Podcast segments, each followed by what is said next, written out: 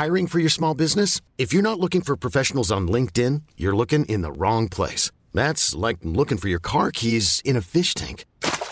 LinkedIn helps you hire professionals you can't find anywhere else, even those who aren't actively searching for a new job but might be open to the perfect role. In a given month, over 70% of LinkedIn users don't even visit other leading job sites. So start looking in the right place. With LinkedIn, you can hire professionals like a professional. Post your free job on linkedin.com slash achieve today. A lot can happen in the next three years. Like a chatbot may be your new best friend. But what won't change? Needing health insurance. United Healthcare Tri Term Medical Plans are available for these changing times.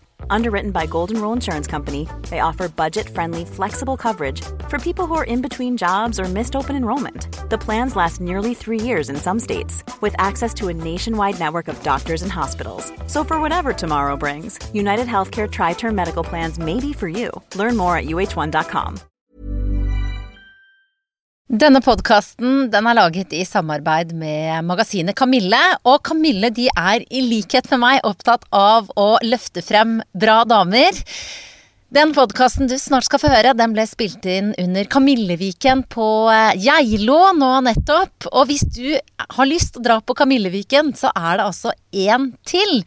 Den finner sted i oktober i Tromsø, og på kamilleviken.no så kan du lese mer om arrangementet og melde deg på. Jeg skal også til Tromsø for å lage podkast. Men akkurat nå så handler det om den jeg lagde på Geilo med den imponerende Nina Jensen. Her kommer den.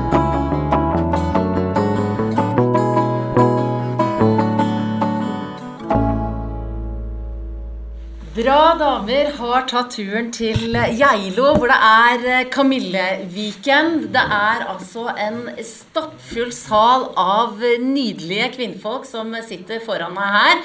Og bak alle disse nydelige kvinnene så ser man en helt fantastisk natur i eh, flotte høstfarger.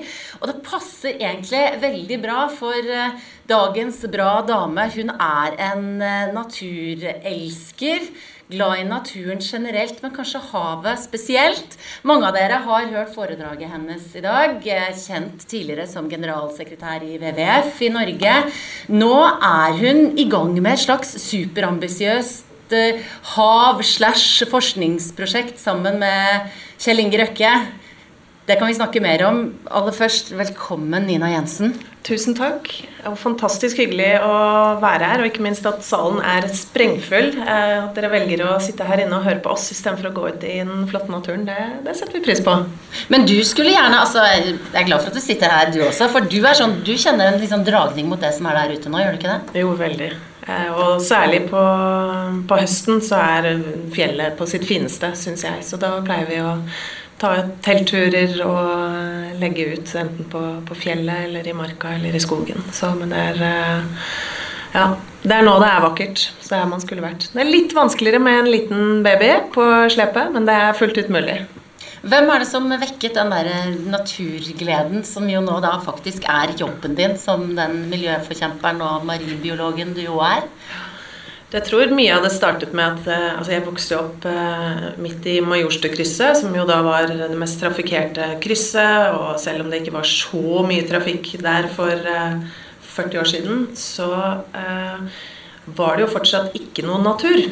Så det for meg å komme ut til min mors barndomshjem, som lå rett ved Oslofjorden, og tilbringe så mye ledig tid der som mulig ved å være ved vannet, i vannet, på vannet, under vannet. Eh, og, se alt det fantastiske livet som rørte seg der. Det var det som på en måte startet det hele.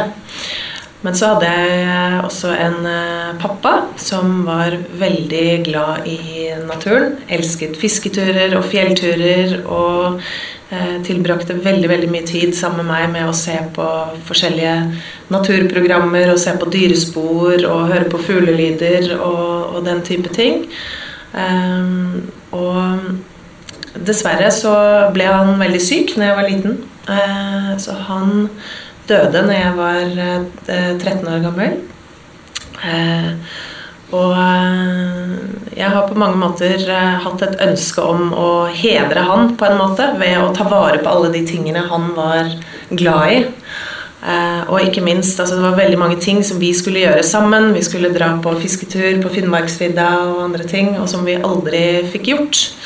Eh, og det å da ta vare på de naturopplevelsene for andre barn, sånn at de kan gjøre det med sine foreldre, og ikke minst at jeg nå kan gjøre det med forhåpentligvis min sønn, mm. det har vært veldig viktig for meg. Ja, hvor mye er det av pappaen din da, i det du holder på med nå? Når, de, når du både i jobben og i fritida er liksom nær naturen, sånn som du var med han? Jo, jeg skal innrømme at jeg tenker jo på han eh, stort sett hele tiden. Eh, og jeg tror det er en, altså en, en sånn type følelse som kanskje forsterker seg. For jeg skal innrømme at uh, søsteren min Siv og, og, broren min Tom har jo et, et helt annet minne om pappa enn det jeg har. Så jeg tror nok også mye av mine ideer om han uh, og, og disse eh, naturdrømmene eh, har nok blitt forsterket i mitt eget sinn, på en måte. Men det har jo utvilsomt gjort meg til den personen jeg er i dag, så jeg er jo sånn sett veldig takknemlig for det, for å si det sånn. Ja, Sånn at du husker han på en, måte, på en annen måte enn søsknene dine gjør? Ja, absolutt. Og, og han valgte å gjøre helt forskjellige ting med oss. Så med Siv f.eks. så satt han og løste matteoppgaver og snakket om strategi og mye mer sånne tekniske ting. Så hun endte jo opp der hvor hun eh, har endt opp, for å si det sånn. Ja, alle vet at eh, Nina er søsteren til Siv Jensen, bare så ikke dere går glipp av den biten av historien. For det er morsomt at du nå sier at hun lærte tall, og du lærte natur. Hun lærte tall, og jeg lærte natur, og, og her er vi. Så, så jeg tror han så også noe om hva som bodde i oss som person hvor, eh, hvor, engasjementet kom til å ligge, og hjalp godt til med å på en måte bygge opp under det.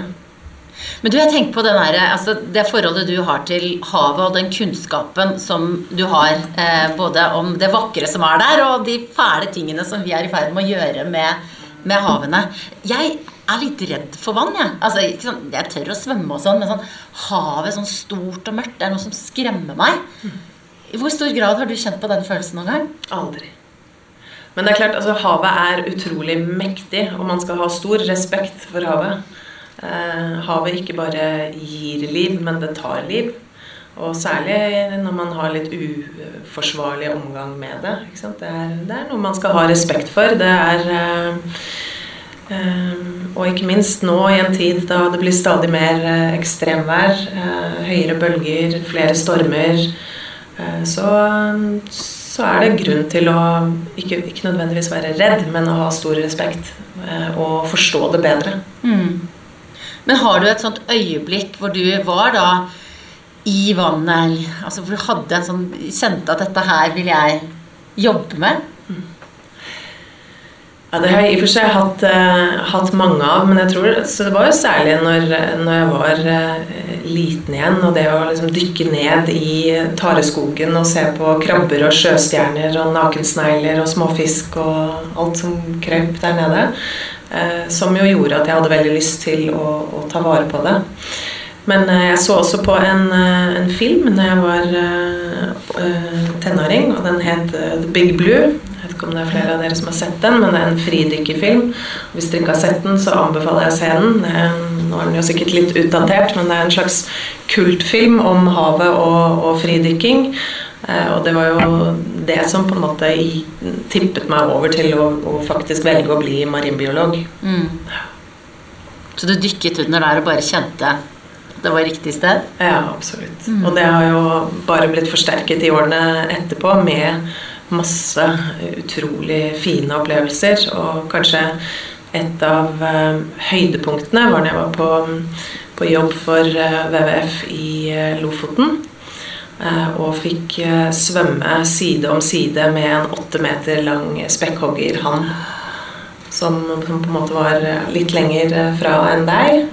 og du så at han så på deg. Ja, det var helt magisk. Rett og slett. Går det an å beskrive? Hva føler man da? En enorm ærefrykt. Eh, altså litt spennende. Kiler litt i eh, kroppen. Eh, for det er jo svære dyr som selvfølgelig har muligheten til å gjøre stor skade skulle de finne det for godt, men, men det er jo ikke det de er der for. Mm.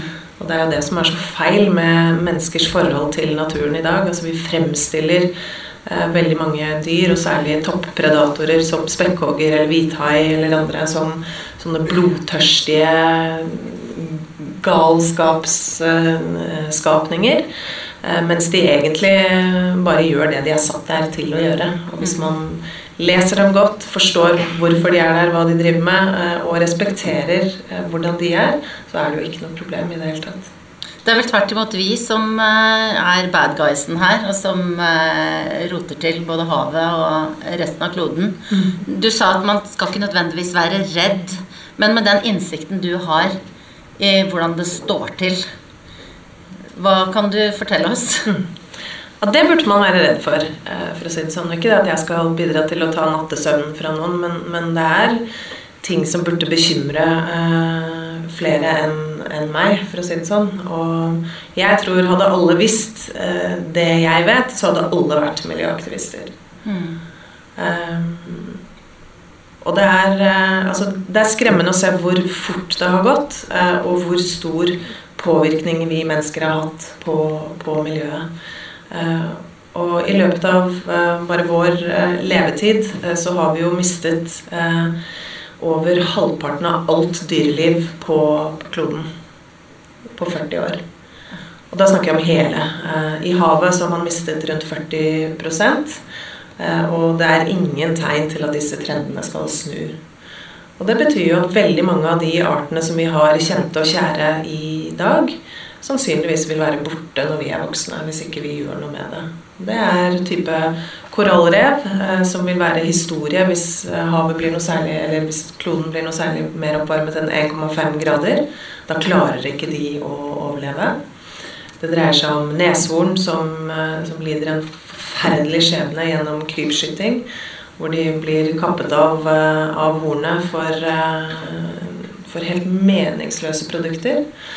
Eh, og mange tror at det er potensmiddel, men det er hovedgrunnen til at det nå selges, er til en rik elite som bruker det som fyllesykemedisin. Er det sant? Fordi en eller annen gæren idiot har kommet opp med det, og så bare fester det seg, og så blir eh, sånn rike eh, eliten veldig opptatt av det.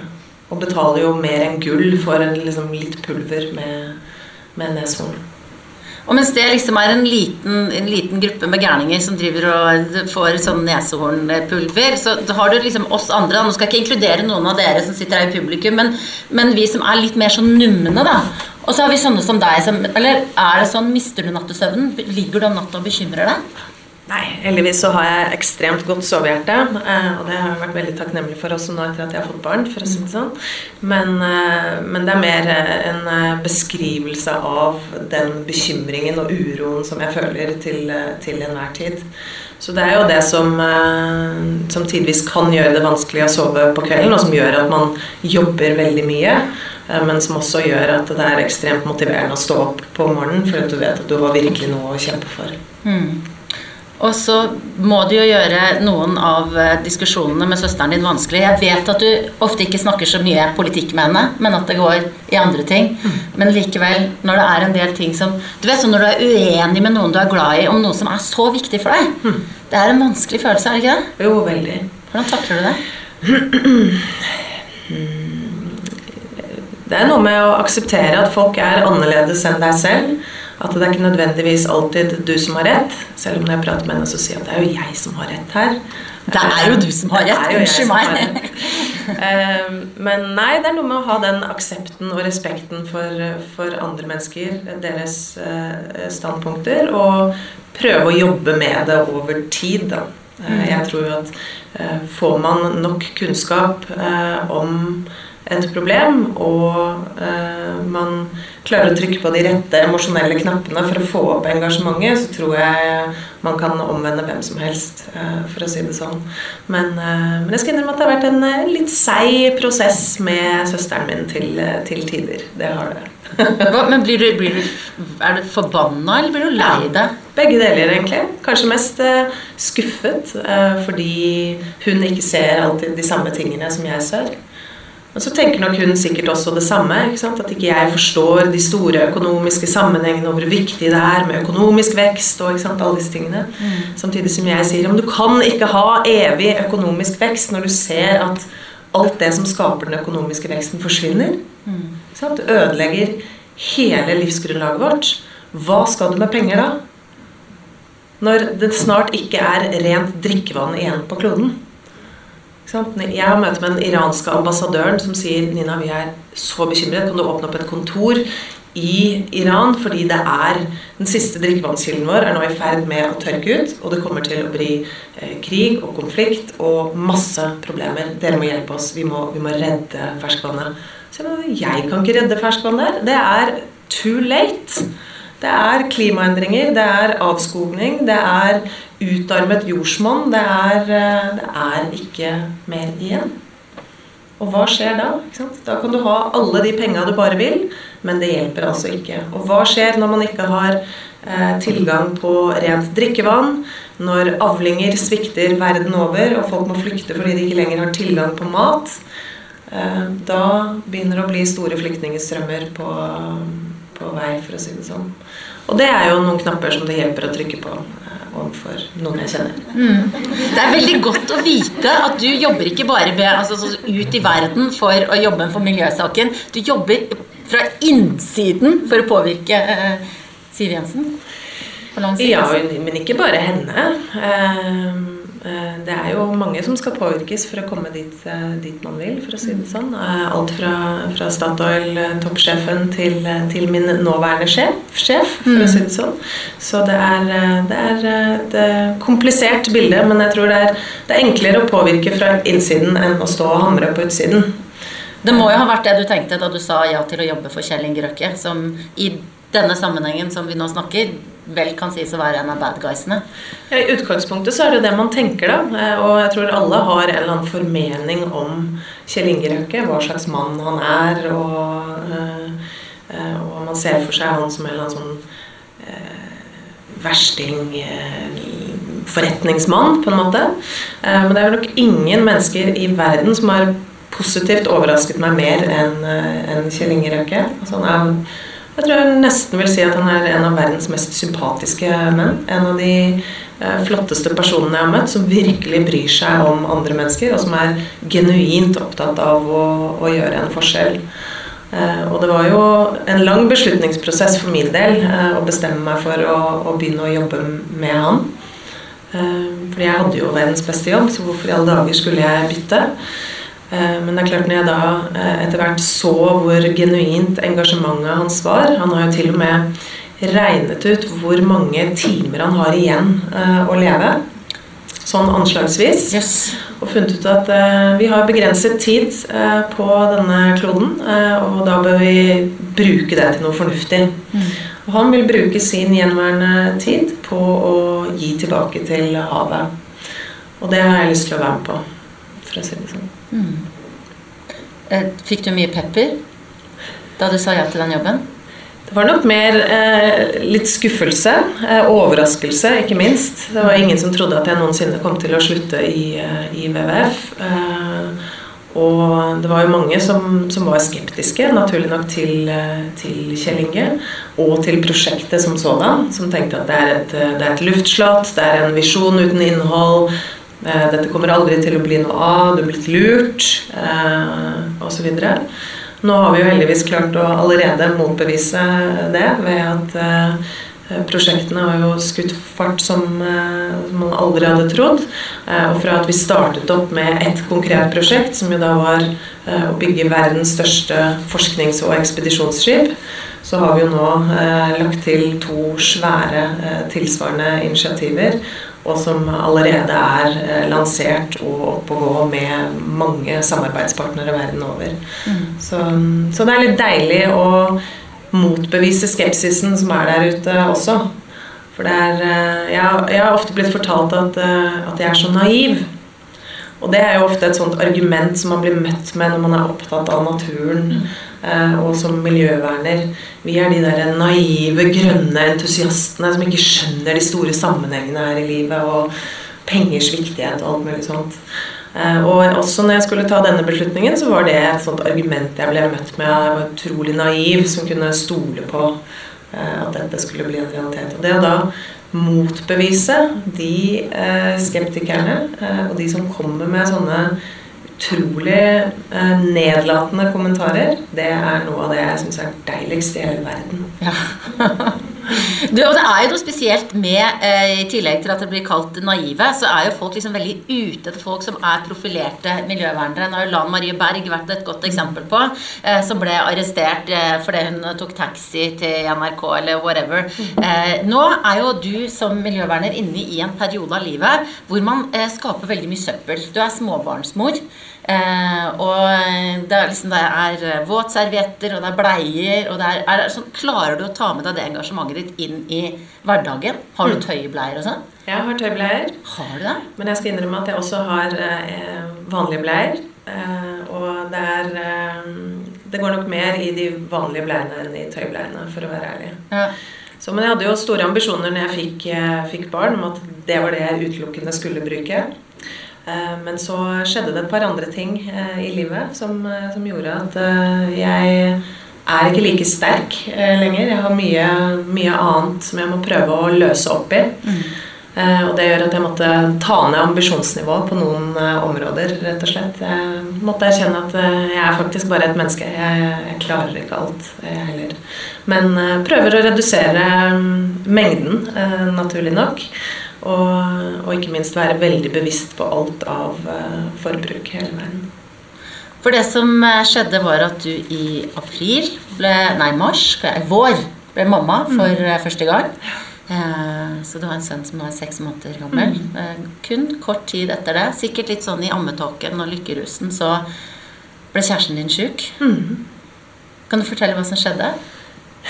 Ja, jeg kan prøve. Um, ehm, tre uker etter at eh, sønnen min ble født, eh, sønnen vår, så eh, var vi hjemme på en helt vanlig dag, egentlig.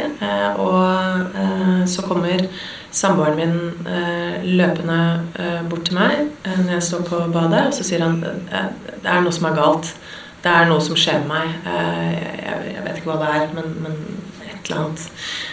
Og så tenkte jeg vel, er du svimmel, har du spist litt lite, hva skjer? Eh, Men så skjønner jeg jo etter hvert at det er alvorlig når han begynner å snakke om at vi skal dra på, på legevakten, eh, og ikke minst eh, har de nødvendig gjenopplivningsutstyr på legevakten hvis jeg dør, sier han.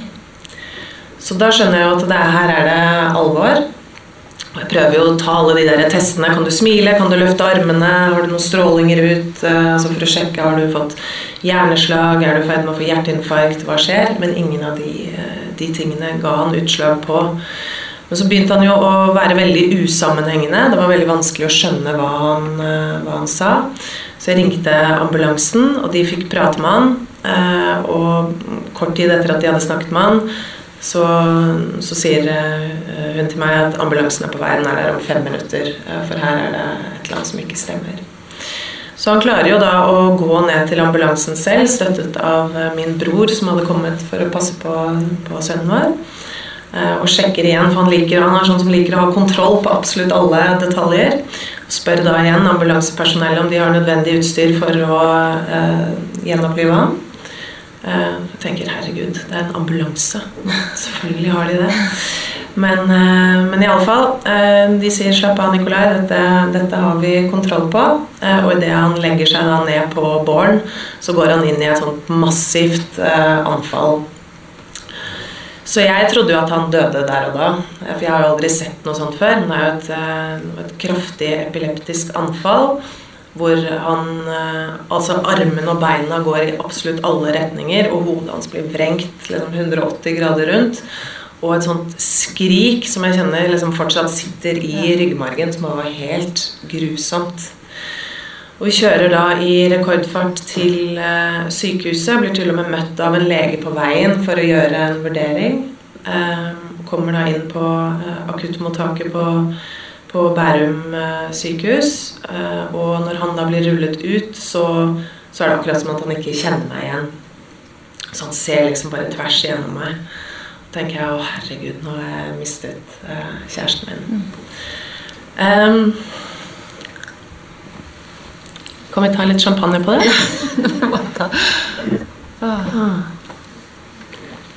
Er det sånn at du kjenner det på kroppen når du snakker om det? At Ja, du er veldig. i situasjonen? Veldig. Ja. Skal jeg prøve å være like sterk som Jannicke var i stad, eh, og prøve å eh, holde eh, humøret oppe.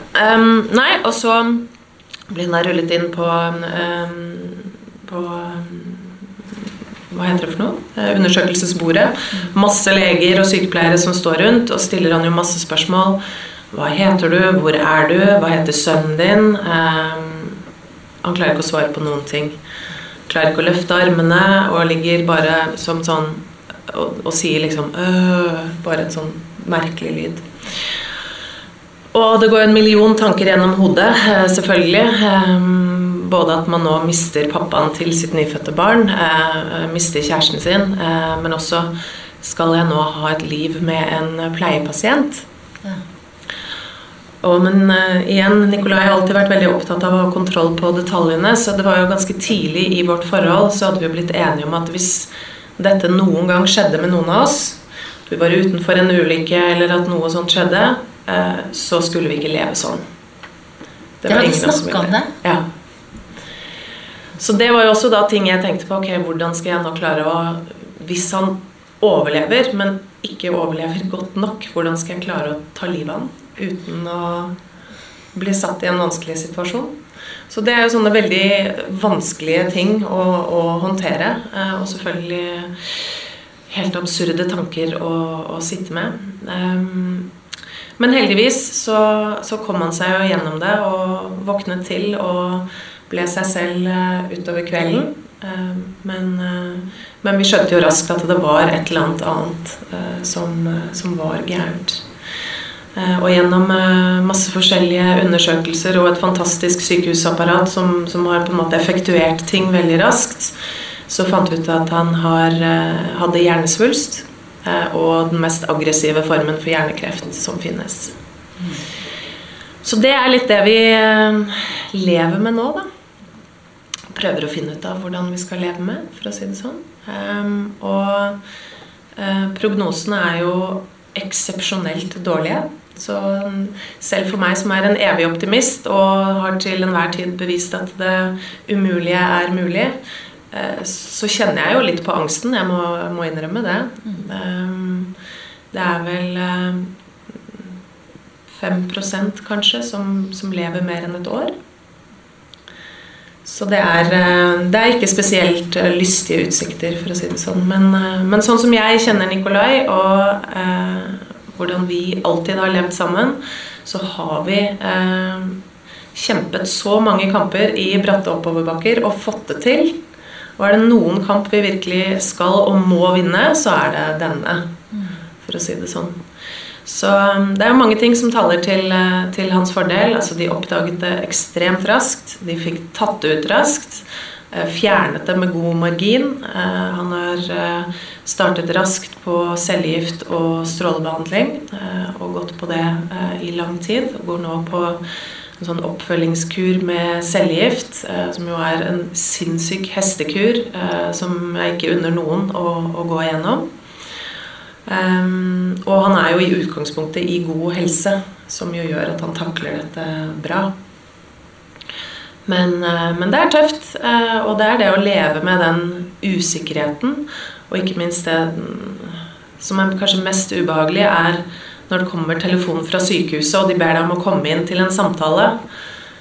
Så skjønner du at det er et eller annet de ikke har lyst til å si til deg på telefon. Mm. Og den derre ventingen på liksom å komme inn til den samtalen og sitte der og øh, ikke vite hva du skal få vite, for å si det sånn, det er jo grusomt, altså.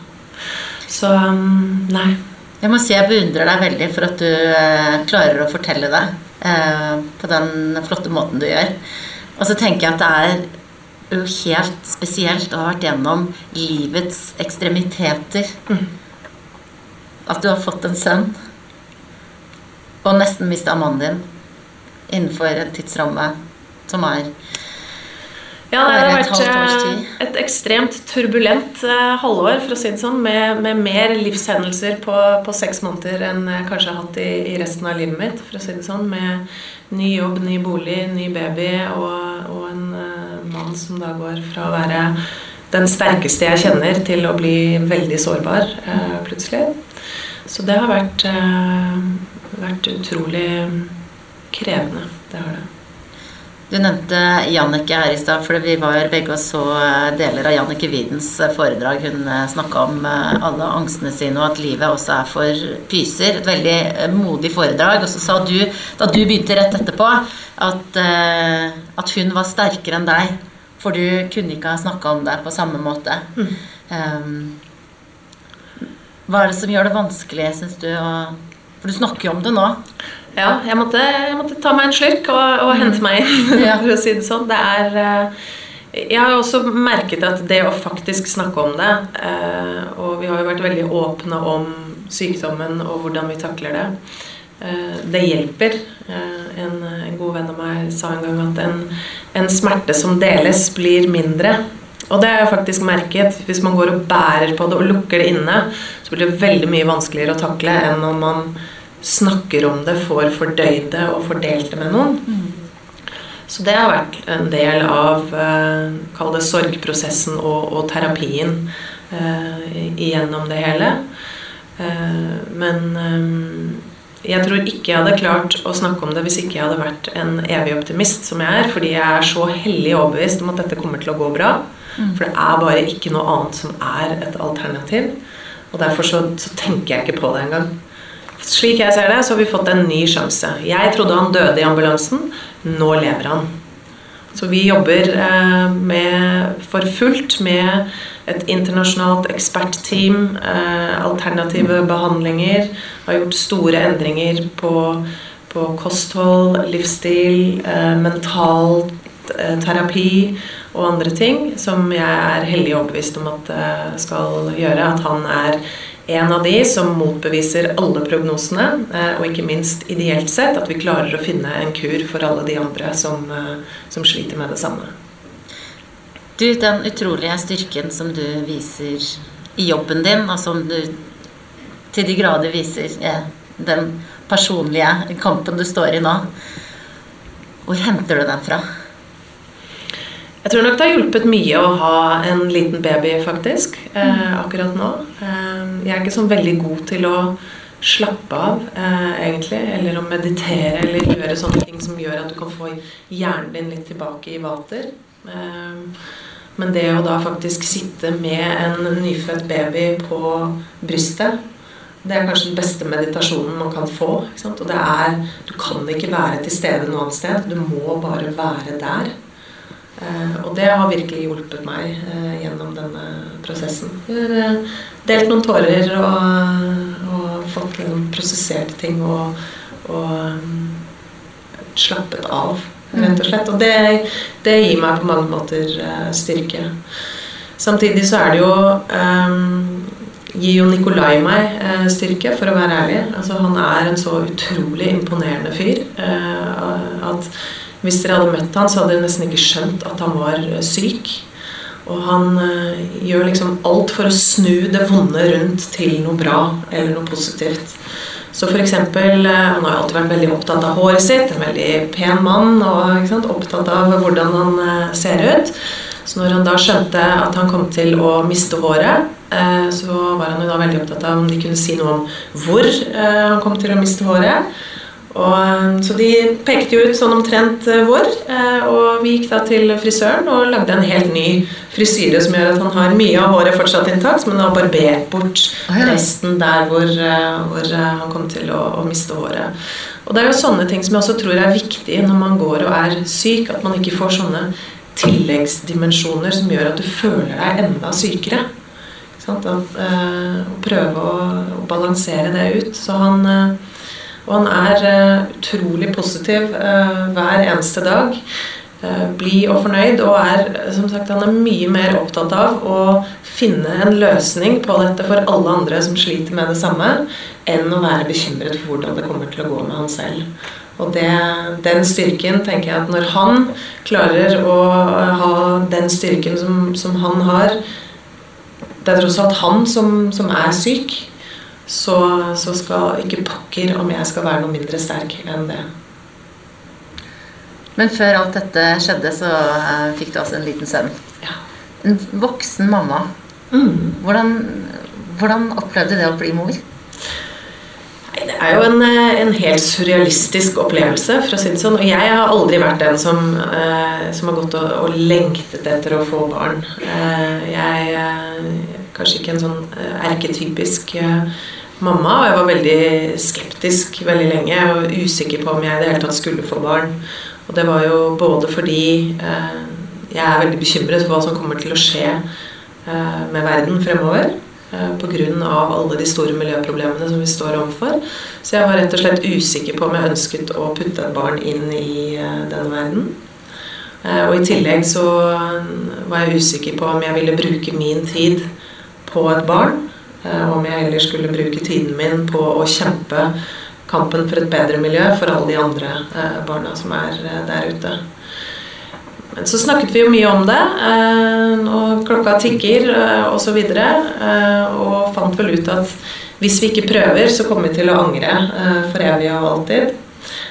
Og vi ble vel også enige om at det ville være synd om de av oss som kjemper for miljøet, ikke skal føre genene våre videre. Ja, men at alle de andre som gjør det motsatte, skal pøse ut skokkevis med barn. Så da fant vi ut nei, ok, vi, vi går for en uh, likevel. Men det blir én, og han er helt suveren, rett og slett. Det blir en liten miljøforkjemper, da, må jeg nesten satse på. Jeg håper jo det, da. Han blir jo litt sånn indoktrinert med, med morsmelken, for å si det sånn. Allerede blitt meldt inn i Miljøagenten og sånn. Han har jo sånn sett ikke hatt så mye valg til nå, men, men det er klart når, når, han blir stor nok, så er det jo ikke noen tvil om at han skal få lov til å velge selv mm. hva han vil. Eh, men jeg håper jo at han bærer noen av eh, mine og våre gener i seg, og at han ønsker å kjempe de samme kampene som det vi har gjort. Og så vet jeg at han har et nært forhold til tanta si, så det må ja. passe på at ikke hun får eh, indoktrinert for mye av sine greier her, da. Ja, det er veldig viktig. Nei, vet du hva, hun, har, hun er altså verdens beste tante. Eh, og på tross av å ha en så ekstremt travel jobb som, som hun har Jeg tror ikke noen kan forestille seg hvor gærent det er å være både finansminister, partileder og ikke minst for ja, hva skal man si, et, et, parti som det partiet hun er, er, leder for. For det er jo mye som skjer eh, til enhver tid. Det kan man si. Eh, så det er, det er mye, mye jobb. Men på tross av det så tar hun seg tid til å være sammen med Eik, og har til og med hatt ham på overnatting opptil flere ganger eh, allerede. Så hun er eh, suveren både som tante og barnevakt. Og jeg skjønner jo når du snakker om henne, at du får et helt sånn, sånn mildt og varmt drag over ansiktet. Eh, at dere er nære. Mm. Er hun den som står deg nærmest? Eh, hvis jeg ikke hvis jeg snakker om eh, Nikolai og, og moren min, f.eks., så er det ikke noen tvil om at Siv, eh, Siv står meg nærmest. Hun er min absolutt beste venn. Vi kan snakke om absolutt alt. Og i og med at vi er i krevende jobber begge to, og begge er ledere på litt ulikt nivå, så er det jo veldig godt å ha noen å kunne spare med. Dele sorger og gleder, utfordringer osv. Så, videre. Så um, man kan si mye om, om, Siv, og det er mange som mener mye om hvor forskjellige vi er. Uh, men uh, det er ingen tvil om at man på tross av sånne ting også kan være verdens beste venner. Mm. Og jeg tror at verden hadde vært et mye bedre sted hvis det var flere som valgte å være venner med de man var dypt uenig med, fremfor det motsatte. Mm. Det er kanskje noe å strekke seg etter? Ja, det syns jeg. Mm. Og jeg skjønner jo det at uh, familien er uh, viktig for deg. Mm. Har det alltid vært det? Ja, uh, rett og slett. Og jeg tror også at det å miste pappa i såpass ung alder, det, det, setter jo selvfølgelig sine spor. Men han var jo også veldig syk den siste tiden. og når han da lå på sykehuset Eh, den siste tiden. Eh, og så kom jeg inn til han, og han var jo litt sånn eh, delirious av mangel på et gode norske ordet. Så sier han til meg at Nina, du må ikke gå fra meg. Fordi hvis du går fra meg nå, så kommer jeg til å dø. Og det er jo ekstremt tøff beskjed for en tolvåring å få. Um, uh, men eh, jeg hadde jo ikke noe valg. Det er jo ikke som at jeg kunne være der på sykehuset. Jeg tenkte at du har jo verdens beste til å passe på deg her. Så jeg måtte jo bare gå. Eh, og han døde dagen etterpå. Så for min del så har det gjort noe med liksom hvordan jeg eh, tilnærmer meg familien min og de ulike tingene jeg engasjerer meg i. Jeg er ekstremt opptatt av å alltid være der. Eh, og, og, ikke eh, Hva skal jeg si overlate ting til tilfeldighetene. Altså jeg, jeg, jeg, blir veldig engstelig for å ikke være der mm. når det virkelig gjelder, for å si det sånn. Og det gjør jo også at jeg har et veldig tett forhold til uh, familien min. At jeg har lyst til å være der for dem og, og stille opp. Samtidig skal jeg jo være ærlig nok til å innrømme at uh, miljøkampen eh, står nok høyere på, på agendaen min. Uh, og det er jo noe som jeg har tatt et oppgjør med, med meg selv i, i, voksen alder. For man er veldig flink til å si at det absolutt viktigste for meg i livet mitt, det er familien min. Det er jo ingen som kanskje vil si noe annet.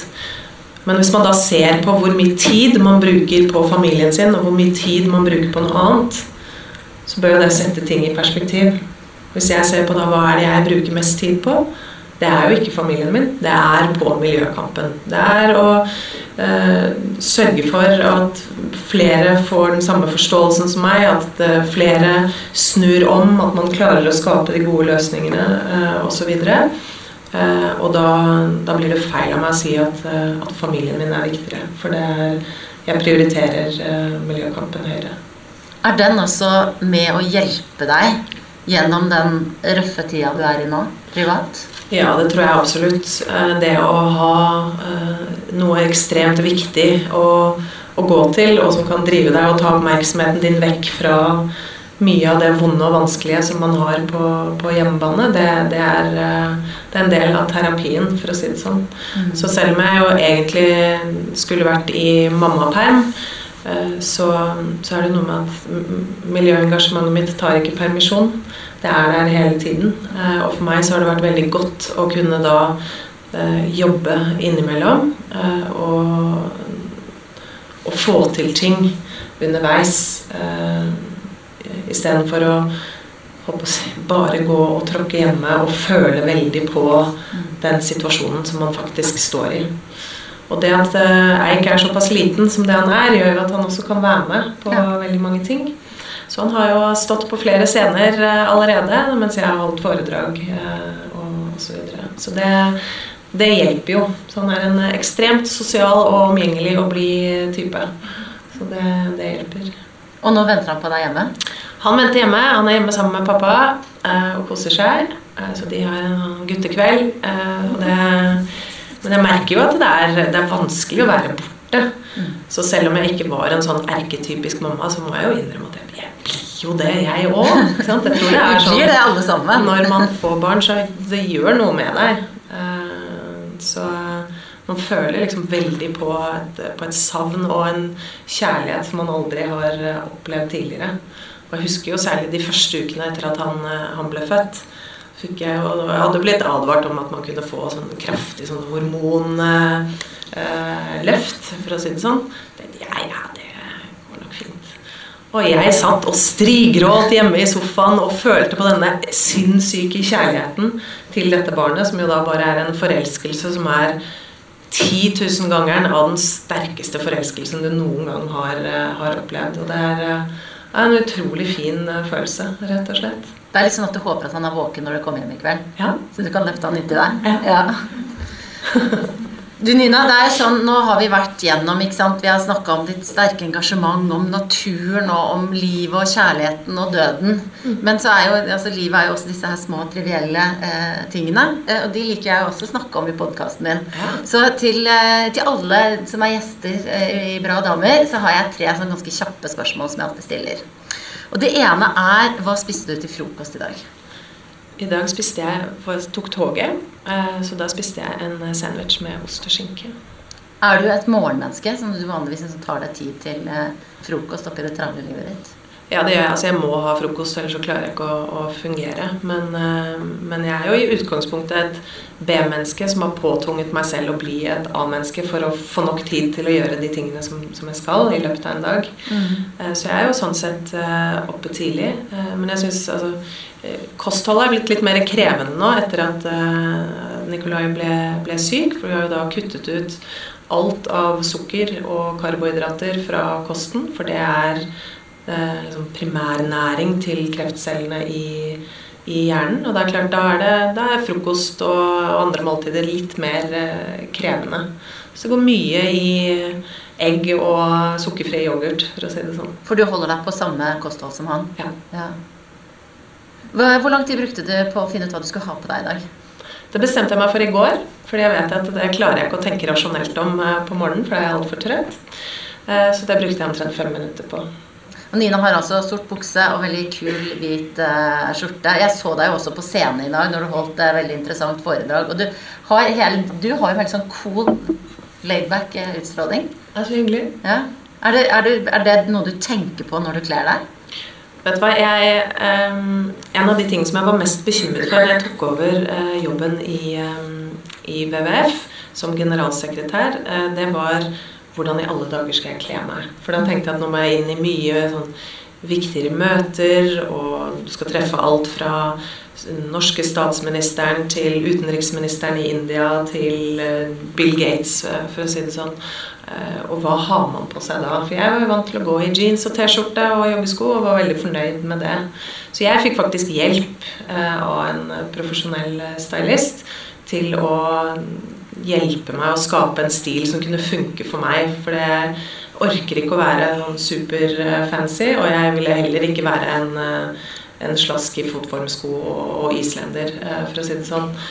Så det var noe med å finne en, en god mellomting.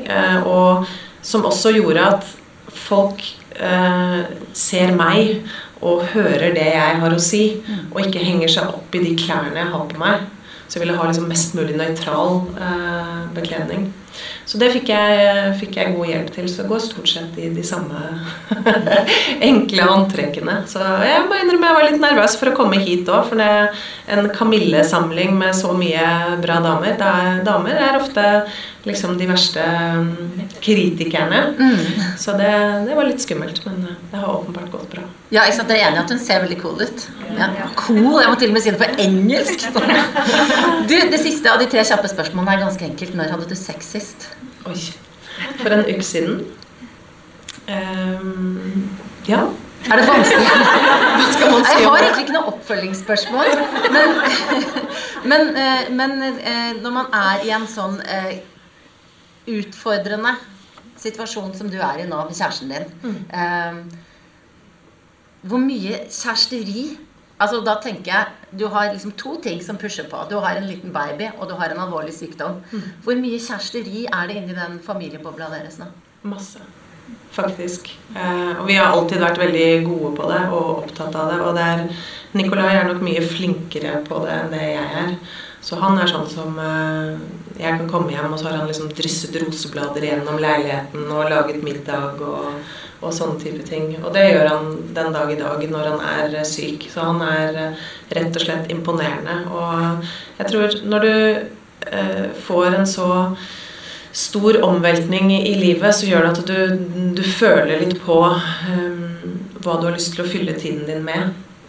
Eh, og i og med at vi ikke vet hvor lang tid vi har, så er det ekstremt viktig for oss å bruke den tiden vi har, godt. Så da skal vi nå i hvert fall være eh, gode kjærester i den tiden som vi har. Gjøre maks ut av det. Eh, gjøre alle de kule opplevelsene som vi har lyst til å gjøre sammen. Og prøve å glemme at vi er syke til den dagen hvor vi eventuelt ikke har noe annet valg enn å akseptere at sånn ble det. Men sånn kommer det ikke til å bli. Jeg håper så inderlig at du har rett. Nina Jensen, tusen takk for at du var med i podkasten min, og for at du delte så raust både av ditt engasjement og din uh, private historie.